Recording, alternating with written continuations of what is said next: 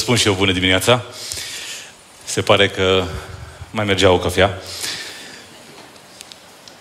Vara asta am fost deja la câteva anunți și fiind implicat foarte puțin în organizarea programului de la biserică sau al ceremoniei, am stat și m-am gândit puțin la cum ne-am organizat noi propria nuntă. Și amintirea care se învie constant în mintea mea este amintirea legată de faptul că în noaptea dinainte anunții, prin telefon, greutatea mea și Odor a fost să organizăm oamenii la mese. Și eu veneam cu invitații mei de la Arad, Dora avea pe invitații de la Brașov. Evident că eu eram uh, la Brașov, la niște prieteni cazat. Dora probabil că în timp ce îmi confirma mie că e bine la masa aia, mergea și confirma cu floare că e bine la masa aia. Și detaliile astea uh, parcă sunt tot mai vii, prin faptul că mă uit la cum își organizează alții nunțile.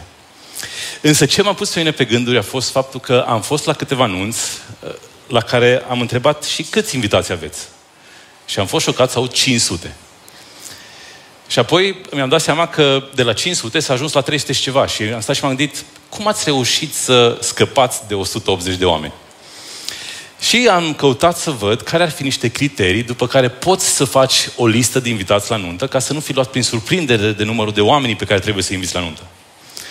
Și am găsit un test pe care trebuie să-l faci și la fiecare întrebare pe care o citești, trebuie să răspunzi cu da și nu. În funcție de cum răspunzi, vezi dacă omul respectiv ajunge sau nu pe listă. Vă citesc câteva întrebări. Ai vorbit cu persoana respectivă în ultimul an? Da sau nu? Dacă nu, s-ar putea să nu trebuiască să o inviți la nuntă, zice testul respectiv. Petreci timp cu acea persoană în alt cadru decât cel de la muncă? Da sau nu? Îți cunoaște logodnicul sau logodnica? Pentru că, vedeți, relația ține de cuplu, nu doar de unul dintre ei. Te-ar invita la rândul ei la nuntă? Da sau nu? Îți poți imagina nunta fără prezența acelei persoane? Și, practic, fiecare dintre întrebările astea au un gram de seriozitate și toate țintesc relația între cel invitat la nuntă și gazda sau cuplul de mire și mireasă. Însă au început să fie câteva întrebări cu potențial de scandal și cu potențial de umor. Fiți atenți ce spune aici. Zice, s-ar supăra mama ta dacă acea persoană n-ar fi invitată? Reversul. S-ar supăra mama ta dacă persoana aceea ar fi invitată? Și îți dai seama că începi să te gândești care sunt criteriile după care îmi tădesc relațiile. Apoi, îți permiți să-l hrănești șase ore? Ai datorii față de el? Are persoana respectivă datorii față de tine? Crezi că își va acoperi cheltuiala? Și întrebarea care pe mine m-a lovit cel mai adânc zice, vine cu toți copiii după el? Cei care ați râs ne revaluăm prietenile. Ei bine, ce fabulos la pilde este că ia situații din cotidian și exact acele situații cotidiane cotidiene sunt cele care sunt folosite ca să ne dea o învățătură teologică. Sau dacă vreți, situații episodice cu implicații veșnice. Și exact asta aș vrea să facem în dimineața asta, să ne uităm la o situație legată tangențial de nunți și de petreceri și să vedem ce putem să învățăm din felul în care acele liste de invitații, de invitații sunt făcute. Hai să ne uităm în Luca 14 și în Luca 14 avem acolo un text care vorbește despre exact acest gen de situații. Și în Luca 14 o să putem citi din versetul 15. Unul dintre cei ce deau la masă cu el, când a auzit aceste vorbe, i-a zis, ferice de acela care va prânzi în împărăția lui Dumnezeu. Și Isus i-a răspuns, un om a dat o cină mare și a poftit pe mulți. La ceasul cinei i-a trimis pe robul său și le-a spus celor poftiți, veniți căci iată că toate sunt gata. Dar toți, parcă fusese vorbiți, au început să se dezvinovățească. Cel din tâi a zis, am cumpărat un ogor și trebuie să mă duc să-l văd, rogute să mă ierți. Un altul i-a zis, am cumpărat cinci perechi de boi și mă duc să încerc, iartă-mă, te rog. Un altul i-a zis, tocmai m-am însurat și de aceea nu pot veni. Când s-a întors robul, i-a spus stăpânului său aceste lucruri. Atunci stăpânul casei s-a mâniat și a zis robului său, Du-te de grabă în piețele și ulițele cetății și adu aici pe cei săraci, ciungi, orbi și șchiopi. La urmă robul i-a zis, stăpâne, s-a făcut cum ai poruncit și tot mai este loc. Și stăpânul a zis robului, ieși la drumuri și la garduri și pe cei ce vei găsi, silește să intre, ca să mi se umple casa. Căci vă spun că nici unul dintre cei poftiți nu va gusta din cina mea. Ei bine, pilda se datorează unei afirmații făcute la început în text, nu-i așa? Și practic vedem că Isus răspunde printr-o pildă dintr-o situație cu care cu toții se puteau identifica și ceea ce începe să construiască în pilda asta se leagă de acel răspuns, de acea afirmație pe care cel care este la masă spune. Ferice de acela care va pânzi în împărăția lui Dumnezeu. Și pilda se datorează acelei persoane. Acea persoană care cel mai probabil că este din rândul fariseilor. Dar vedeți, Ideea de ospăți, ideea de cină mesianică este o idee care apare deseori în Vechiul Testament. Și întotdeauna statul la masă în prezența lui Dumnezeu semnifică mântuirea. Nu e așa Psalmul 23 cu 5? El îmi întinde masa în fața potrivinicilor mei. Și practic întinderea mesei și statul la masă semnifică mântuirea. Unul dintre textele fundamentale pentru asta este Isaia 25. În Isaia 25, la versetul 6, spune așa. Domnul oștirilor pregătește tuturor popoarelor pe muntele acesta un ospăț de bucate gustoase. Observați ideea de masă, de cină. Un ospăț de vinuri vechi, de bucate miezoase, pline de măduvă, de vinuri vechi și limpezite. Și pe muntele acesta înlătură marama care acoperă toate popoarele și învelitoarea care înfășoară toate neamurile. Nimicește moartea pe vecie, observați ideea de mântuire, Domnul Dumnezeu șterge lacrimile de pe toate fețele și îndepărtează de pe tot pământul o cara poporului său. Da, Domnul a vorbit. În ziua aceea vor zice, iată, acesta este Dumnezeul nostru în care aveam încredere că ne va mântui. Acesta este Domnul în care ne încredeam. Acum să ne veselim și să ne bucurăm de mântuirea Lui. Deci, practic, ideea de a ședea la masă cu Dumnezeu, ideea de ospăț, de cină, este, practic, ideea despre mântuire. Dar la ce răspunde? Și o, o scurtă recapitulare în Evanghelie ne va duce într-o, într-un studiu foarte interesant și vom descoperi că Isus este întrebat undeva în jur de 170 de întrebări în Evanghelie. Ce e interesant este că El răspunde cu subiect și predicat la vreo 8 dintre ele. Dar El adresează la rândul său peste 300 de întrebări, la care nu primește întotdeauna răspuns. Haideți înapoi în Luca 14, acolo e textul nostru, da? Și în Luca 14, la versetul 3, observați cum începe. Iisus a luat cuvântul și a zis învățătorilor legii și fariseilor, oare este îngăduit a vindeca în ziua sabatului sau nu? Răspunsul? Ei tăceau. Versetul 5. Pe urmă le-a zis, cine dintre voi, dacă îi cade copilul sau bolul în fântână, nu-l va scoate în data afară în ziua sabatului? Și n-au putut să răspundă nimic la aceste vorbe. Observați cum întrebările lui Isus sunt tăioase și răspunsul este asurzitor în tăcerea lui.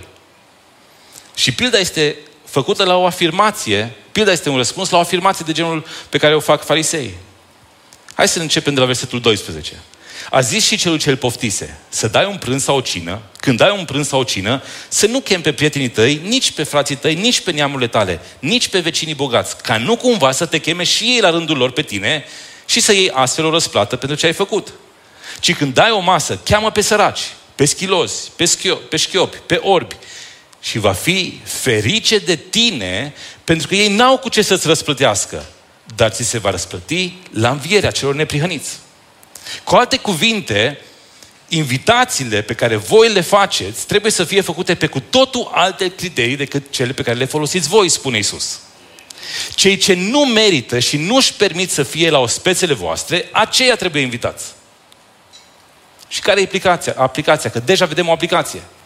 Cu alte cuvinte, invitația de a intra în împărăția lui Dumnezeu este pentru toți aceia care nu își permit și nu merită să fie acolo. Cine sunt aceia? Noi, nu-i așa? Și deja își dai seama că această pildă vorbește extrem de adânc celor care sunt acolo și au criteriile făcute total pe dos față de criteriile lui Isus Hristos. Și aici intervine Isus cu pilda lui. Unul dintre cei ce ședeau la masă cu el când au auzit aceste vorbe, adică, care vorbe? Ferice de tine pentru că n-au cu ce să-ți răsplătească, el vine și zice, ferice de acela care va fi în împărția Dumnezeu și va plăzi cu el. Așa, parcă văd un, un mare cap teologic care vine și spune o platitudine enormă. Ferice de ei. Adică ferice de noi. Ferice de noi, farisei, care suntem binecuvântați să fim la masa lui Dumnezeu, fiindcă noi merităm să fim acolo. Cam asta spune Mesianul acesta. Și Isus i-a răspuns. Un om a dat o cină mare și a poftit pe mulți. La ceasul cinei a trimis pe robul său să spună celor poftiți, veniți, căci iată că toate sunt gata. Și aici trebuie să intrăm puțin în context ca să înțelegem ce se întâmplă practic în situația aceasta. Este un fel de a trimite invitații să vedem cine va veni la ospățul pe care urmează să-l dau, la cina aceea, și apoi pe baza răspunsurilor pe care le dau, să știu pentru câtă lume pregătesc masa respectivă. Stăm și citim să vedem ce spun uh, cei care studiază secolul I și ni se spune acolo că în funcție de confirmările pe care gazda le primește, se sacrifică mărimea, animalul după mărimea care poate să hrănească câte confirmări primești. Și gândiți-vă că nu suntem într-un context ca și al nostru, în care avem frigidere, avem cum să păstrăm mâncarea. Tot ce se sacrifică trebuie mâncat atunci și acolo. Și practic pentru 5 până la 8 persoane se pot sacrifica păsări. După aceea, ni se spune că se trece la un ied, 10-15 oameni, la o oaie, 15-30 de oameni, sau chiar vițel până în 70-80 de oameni. Cu alte cuvinte, este esențial să știi câți oameni urmează să vină, pentru că tu cu acel om în minte alegi animalul pe care îl omori, îl sacrifici. Veniți, toate lucrurile sunt pregătite. Cu alte cuvinte, carnea este gătită, caldă, masa e întinsă pentru voi. Haideți, continuați-vă, cu alte cuvinte, drumul către ospăț. Este exact acel context în care avem noi la invitații, țineți minte, unii dintre noi le folosim, RSVP, răspunde s'il vous plaît, nu-i așa?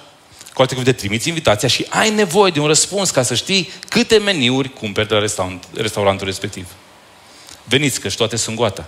Și intenția teologică nu are cum să fie confundată. Ceasul ospățului mesianic a sosit. Toate sunt gata, invitațiile au fost trimise. Fie ca cei invitați să vină la ospăț și să se bucure, fie să știm că nu vin. Împărăția lui Dumnezeu este aici. Robul ne cheamă să intrăm în împărăție. Iată că toate sunt gata. Și fariseii nu înțeleg. Farisei nu înțeleg cine e robul care le spune acest lucru. Farisei nu înțeleg despre ce ospăț este vorba. Nu înțeleg care cină este în vedere. Și foarte interesant că tocmai ei, care sunt atât de familiar cu Scripturile, nu înțeleg semnificația Scripturilor. De ce? Există un teolog, predicator, Alistair Begg îl cheamă, și el spune așa. Unul dintre obstacolele în calea mântuirii este tocmai familiaritatea cu Isus. Faptul că ești familiar cu Isus nu te face și urmaș al lui Isus. Și ce multe spun lucrurile astea, nu așa? Suntem familiari cu Scriptura, suntem familiari cu mersul la biserică, suntem familiari cu un program de biserică, știm să ne comportăm, știm să ne îmbrăcăm, știm să vorbim. Și totuși, asta nu te face un urmaș al lui Isus. Țineți minte ce spune Isus când ia cuvântul în Luca 4 și el spune așa, a venit în Nazaret, unde fusese crescut și după obiceiul său, în ziua sabatului, a intrat în sinagogă, s-a sculat să citească și i-a dat, i s-a dat cartea prorocului Isaia. Când a deschis-o, a dat peste locul unde era scris, Duhul Domnului este peste mine, pentru că m-a uns să vestesc săracilor Evanghelia, m-a trimis să pă, tămăduiesc pe cei cu inima zdrobită, să propovăduiesc robilor de război slobozirea și orbilor căpăterea vederii, să dau drumul celor apăsați și să vestesc anul de îndurare al Domnului. Versetul 21 mai jos zice, când Isus începe și vorbește, astăzi s-au împlinit cuvintele acestea din Scriptură pe care le-ați auzit. Împărăția lui Dumnezeu este aici. Eu sunt Fiul lui Dumnezeu. Eu sunt robul care merge să vă cheme la ceasul cinei. Și farisei nu înțeleg. Și acolo începe pilda cu câteva exemple care practic sunt tot din cotidian și începe să puncteze felul în care fariseii probabil îl respingeau pe Isus. Versetul 18 spune așa, dar toți, toți aceia care inițial au spus că vin, toți parcă fusese vorbiți, au început să se dezvinovățească. Și țineți minte că fariseii pricep că este vorba despre ei. Că pilda se adresează lor. Ei sunt cei invitați și nu ajung la acest ospăț. Ei nu recunosc pe Isus și nu recunosc pe acest rob care trimite la ceasul ospățului. dar toți. Și încep exemplele. Cel din tâi a zis, am cumpărat un ogor și trebuie să mă duc să-l văd, rogute să mă ierți. Și putem să luăm scuza aceasta și următoarele două, și asta vom face, să vedem cum sunt ele croite și sunt puse ca obstacole în calea prezenței lor la acel obstacol. Ce se spune din studiu este că cumpărătorul unui ogor în secolul I, în Palestina, cunoaște atât de bine istoria acelui ogor, încât sigur decizia aceea n-a fost luată într-o seară înaintea cinei. Țineți minte în Vechiul Testament că sunt anumite terenuri, ogoare, care au nume, au istoric, al cui a fost de când până când, ce fel de recoltă a obținut cu tare ogor. Și dintr-o dată am cumpărat un ogor, trebuie să mă duc să-l văd. Un echivalent al acestei scuze ar fi că tocmai am cumpărat o casă prin telefon, dar nu știu exact zona. Trebuie să mă duc să o văd. Said, un comentator al Evangheliilor care scrie în arabă pentru cititorii din Orientul Mijlociu, spune așa. Cititorul știe cât de lung este procesul de cumpărare a unui ogor, care deseori durează câțiva ani într-o cultură ebraică. Tocmai am cumpărat un ogor și acel tocmai arată practic urgența cu care trebuie să plece. Apoi țineți minte că este invitat la cină. Cum pleacă el să vadă un ogor noaptea pentru neric, fără lumină, fără ilumina stradal? La lumina lunii? Îl măsori la lumina lunii? Ce faci? Evident că începi să vezi cum această scuză este penibilă. Și apoi există acolo o insultă intenționată și mincinoasă.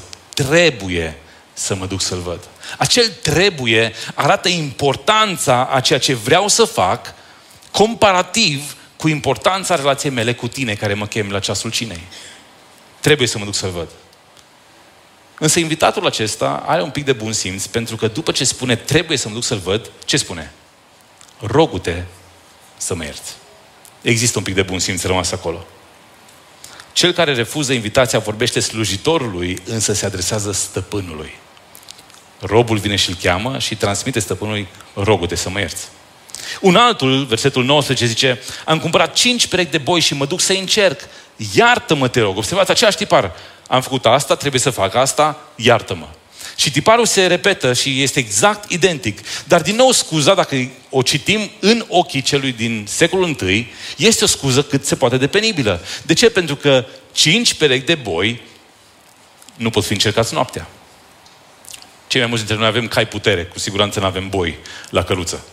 Însă dacă stăm și ne uităm la contextul secolului I, vedem că perechile de boi se testează într-o singură zi din săptămână, într-un loc ales de mai multe sate, când toți își aduc animalele și sunt testate deodată. Sunt puse în perechi, sunt puse în juc și apoi sunt lăsate libere să traseze o dâră, uh, o brazdă de pământ ca să vedem dacă brazda respectivă este dreaptă sau dacă curbează într-o parte sau în alta. Dacă e dreaptă, boii sunt de aceeași putere și pot să fie cumpărați în pereche. Dacă este strâmbă, înseamnă că unul este mai puternic decât celălalt, nu e o pereche bună. Așa că mă duc să încerc la ceasul cinei, este din nou o minciună. Trebuie să mă duc să încerc. Am cumpărat cinci perechi de boi. Nu trebuie, mă duc să încerc. Observați, primul încă nu a plecat. El își face un plan și zice, trebuie să mă duc în viitor. Ăsta nu mai zice, trebuie să mă duc, ci mă duc, eu deja sunt pe drum. Iartă-mă, te rog. Din nou există acea urmă de respect. Un altul a zis, tocmai acum, ce am făcut? M-am însurat. Și de aceea nu pot veni. Și acum cei care suntem căsătoriți vedem că cel puțin scuza asta e parțial credibilă. Pe asta nu lasă nevasta.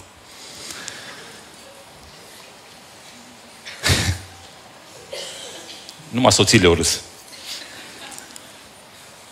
Dar dacă stăm și ne uităm în context, vedem că din nou scuza este strâmbă. De ce? Suntem într-o comunitate mică, rurală. O nuntă n-ar fi trecut neobservată. Căsătoria respectivă ar fi atras toată comunitatea la nunta respectivă. Și vine și zice, tocmai acum am însurat. Adică azi. Și observați cum lucrurile încep să se deșire pentru el și zice, de aceea nu pot veni. Acel comentator pe care l-am menționat spune că în Orientul Mijlociu păstrează, se păstrează cu tuma reținerii în exprimare atunci când se vorbește despre femei. Și n-ar fi menționat nimeni cu o urmă de decență acest aspect ca și scuză pentru faptul că nu vine la ceasul cinei.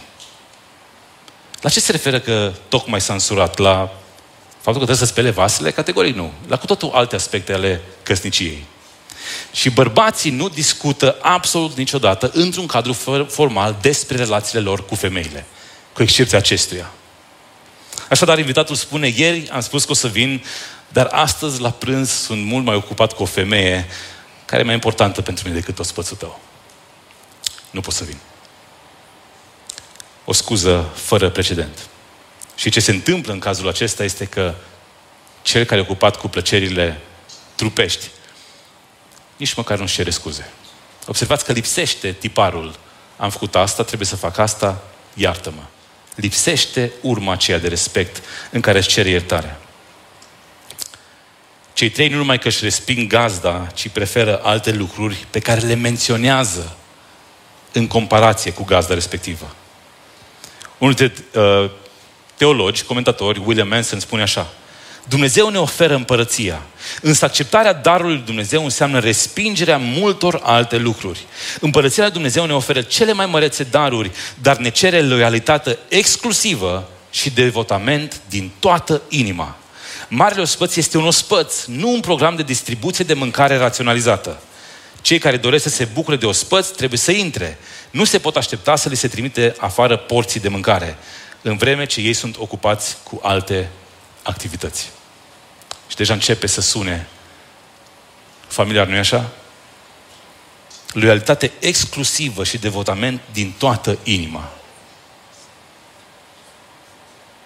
Hai să ne întoarcem la text, ținând în minte aceste implicații.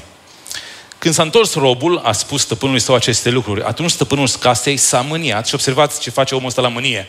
Și a zis robului său, du-te de grabă în piețele și urzile cetății și adu aici pe săraci, ciungi, orbi și șchiopi. Țineți minte ce am citit înainte de Marele Ospăț? Despre care sunt criteriile pe care Iisus le oferă pentru cei pe care se invită ei la masă? Să chemați pe săraci, ciungi, orbi și șchiopi, pentru că ei nu vor putea să vă răsplătească. Și exact asta vine și ne spune când se întoarce robul, stăpânul, ce du-te la marginea cetății și cheamă pe cutare, cutare, cutare, cutare și cutare. Și asta spune la mânie. Și ce îmi place mie este că la mânie reacția este una de har și nu de răzbunare. Fiindcă nu ni se oferă ce le va face celor care refuză invitația, ci ni se spune că va chema pe cei care nu-și permit vreodată să vină la această invitație. Și toți aceștia sunt din cetate. Invitații inițial, considerați a fi egalii stăpânului, demn de prezența lui, refuză să vină și să răspundă afirmativ veștii bune că masa este întinsă și ei sunt siguri, practic, că fără ei ospățul nu are loc. Ei au lucruri mai importante. Și întregul eveniment se poate transforma într-o genunchiere a celui care îi invită la masă. Noi nu venim, lasă că rămâne el singur. Și nu se întâmplă asta pentru că gazda are alți invitați în vedere. S-ar putea să fie exact acea ofertă făcută păcătoșilor Israelului. Har neprețuit. La urmă, robul zice, stăpâne, s-a făcut cum ai poruncit și tot mai este loc. Și răspunsul, Ești la drumuri și la garduri și pe cei ce vei găsi, silește pe oameni să intre, să umple casa.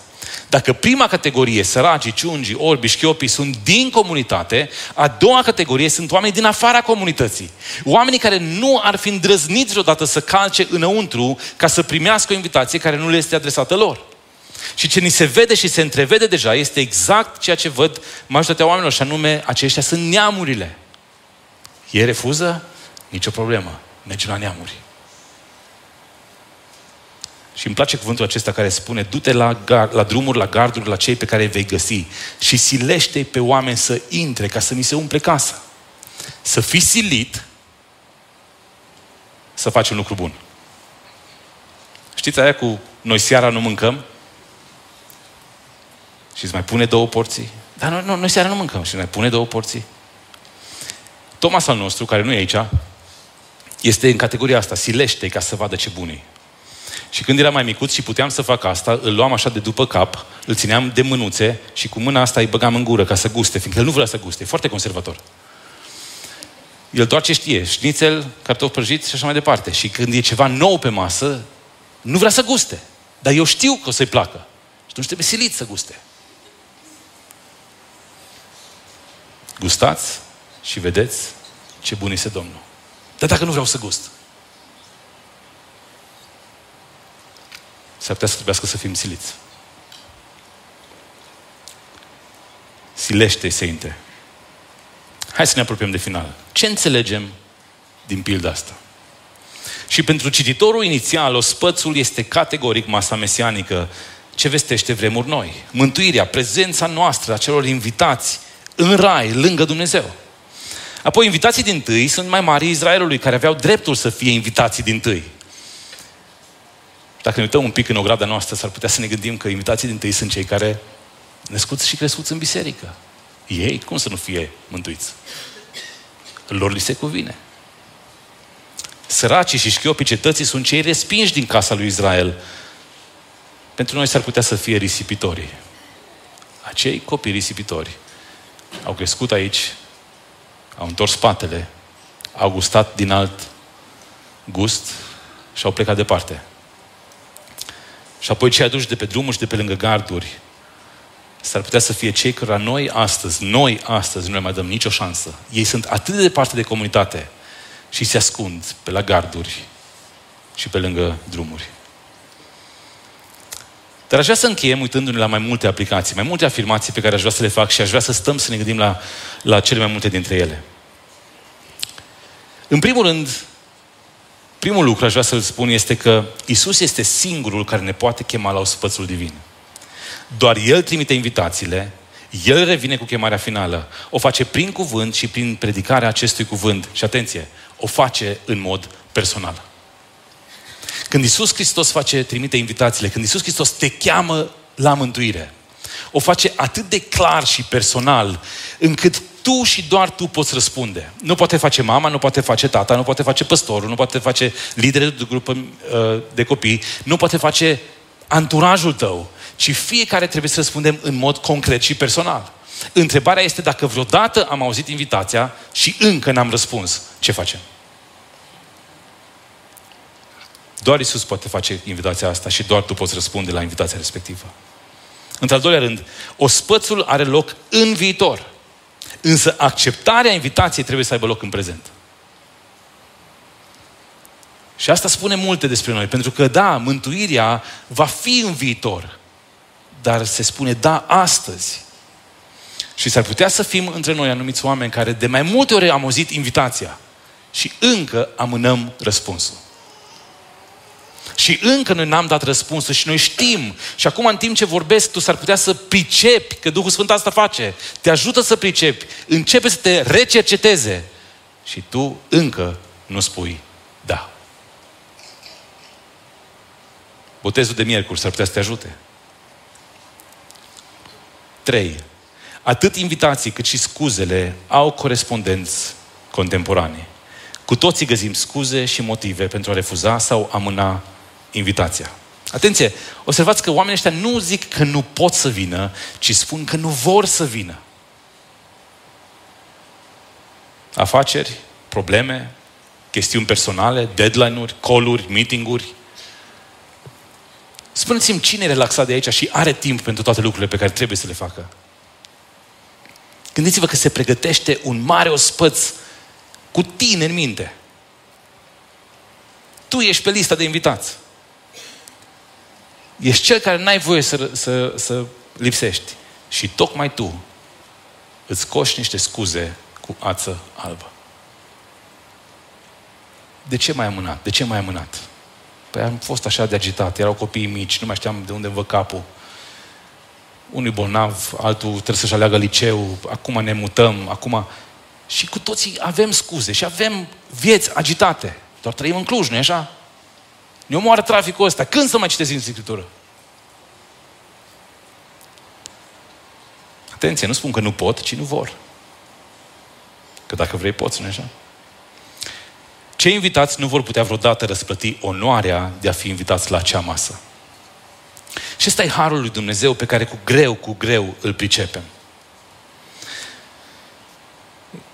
Și exact la fel în cazul nostru. Noi, invitații la ospățul din cerul, nu avem nimic cu ce să putem răsplăti pe Dumnezeu. Și asta e ideea de har. Și tocmai din cauza faptului că harul nu este înțeles, unii trebuie să fim convinși, siliți. Silește-i să intre, silește-i, obligă-i, fă cumva să guste, ca să vrea să fie aici.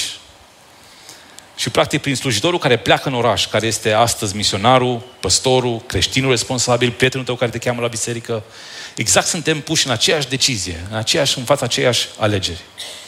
Apoi, un lucru care mă sperie este faptul că în ciuda contextului de bucurie, ideea de judecată este prezentă. Fiindcă odată refuzată invitația, nu mai poți participa. Și aici reamintesc ideea aceea de familiaritate. Faptul că ești familiar cu Isus, că ai crescut în o gradă asta, nu te face urmașa lui Isus și nu-ți garantează prezența la ospățul divin. Într-al optulea rând, petrecerea are loc și dacă lipsesc invitații.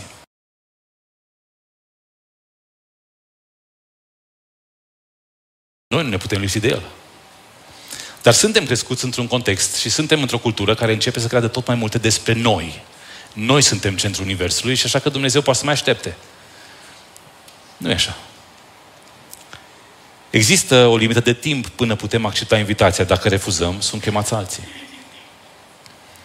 Și nu vrem să ajungem la nici un fel de manipulare emoțională, dar s-ar putea ca unul dintre noi să ne apucăm săptămâna viitoare. Acceptă invitația cât încă o poți accepta. Și în final, invitații trebuie invitați. Nimeni nu vine la masă pe nepusă masă, nu-i așa? Prezența vine odată cu invitația. Oaspeții trebuie însă să răspundă și apoi să vină. Nu există participare de la distanță. În împărăția lui Dumnezeu nu există mâncare la pachet. Trebuie să fii invitat, trebuie să accepti invitația și trebuie să te prezinți. Aici nu există zoom coluri. Aici nu putem de la distanță. Aici nu putem să zicem, dă-ne acum când ne bucurăm mai târziu. Cu aș vrea să mă apropii de final cu câteva întrebări.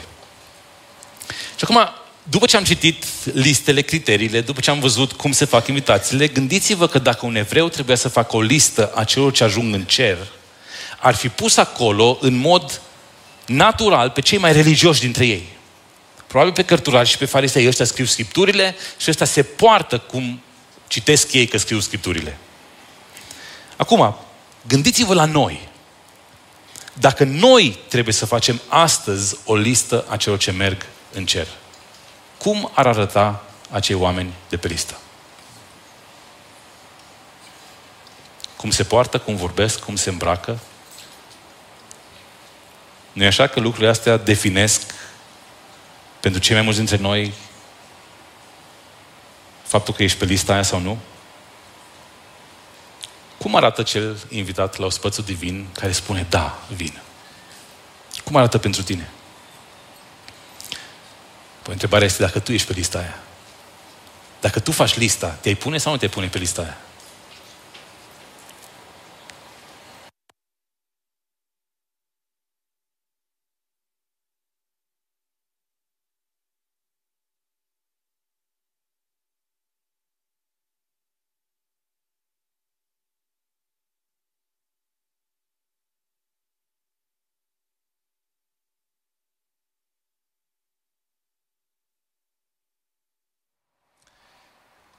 Cu tremurător ce spune în Matei 21, zice că împărăția lui Dumnezeu va fi luată de la voi și va fi dată, va fi dată unui neam care va aduce roadele cuvenite.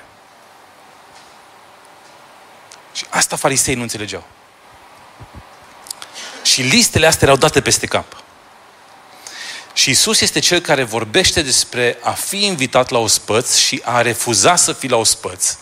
Iar prin viața lui și lucrarea lui ne arată oameni care sunt pe listele lui pe care fariseii niciodată nu i-ar fi pus pe listele respective. Gândiți-vă la femeia de la fântână. O fi pe listă? CV-ul ei nu recomandă să fie pe listă. Gândiți-vă la femeia prinsă în preacurvie. Prinsă în timp ce se vârșea preacurvie. O fi pe listă? farisei n-ar fi pus-o pe listă niciodată. Gândiți-vă la fiecare vameș și păcătoși cu care Iisus lua masa. I-am fi pus pe listă? Pe nesimțiții ăia? Pe proxeneți? Pe curvari? Cum se pune pe listă? Și ei totuși sunt pe listă. Gândiți-vă la tâlharul de pe cruce. Tâlharul de pe cruce. O fi pe listă? Iisus garantează că e pe listă. Ei bine, toți acești oameni, cred eu, vor fi acolo la ospăț. Și frumusețea Evangheliei este că toți acești oameni suntem eu și cu tine. Întrebarea dacă răspundem invitației. E ușor să te uiți la alții și să vezi cum sunt create listele și cine ajunge și cine nu ajunge. Problema și greutatea stă în a te pune pe tine pe listă și de a te vedea pe tine cel care trebuie să fii pe listă. Fiindcă tu îți cunoști foarte, foarte bine scuzele și îți cunoști amânările și îți cunoști bătăliile care te fac să amâni sau care te fac să zici, da, vreau, voi fi acolo. Și dimineața asta e despre tine, nu despre alții.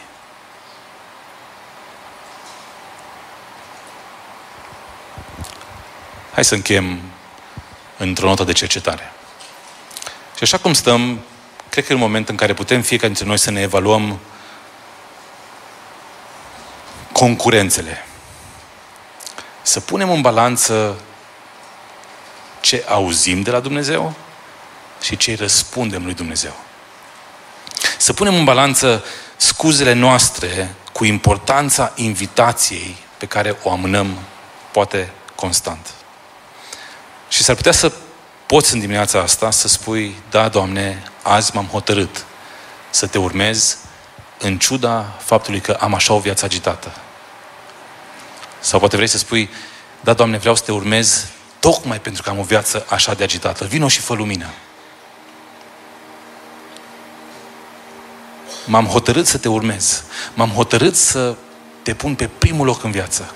M-am hotărât să fii tu cel care conduce viața mea. M-am hotărât să fii tu cel care îmi dă și voința și înfăptuirea să îmi continui drumul. Îmi dai târcoalea de atâția ani, de atâtea săptămâni, de atâtea luni. Vin, sunt aici, în ogradă, dar niciodată nu sunt înăuntru. Aș vrea în dimineața asta să răspund ca să intru în împărăția ta. Să știu că am loc la masa ta. Ajută-mă, Doamne!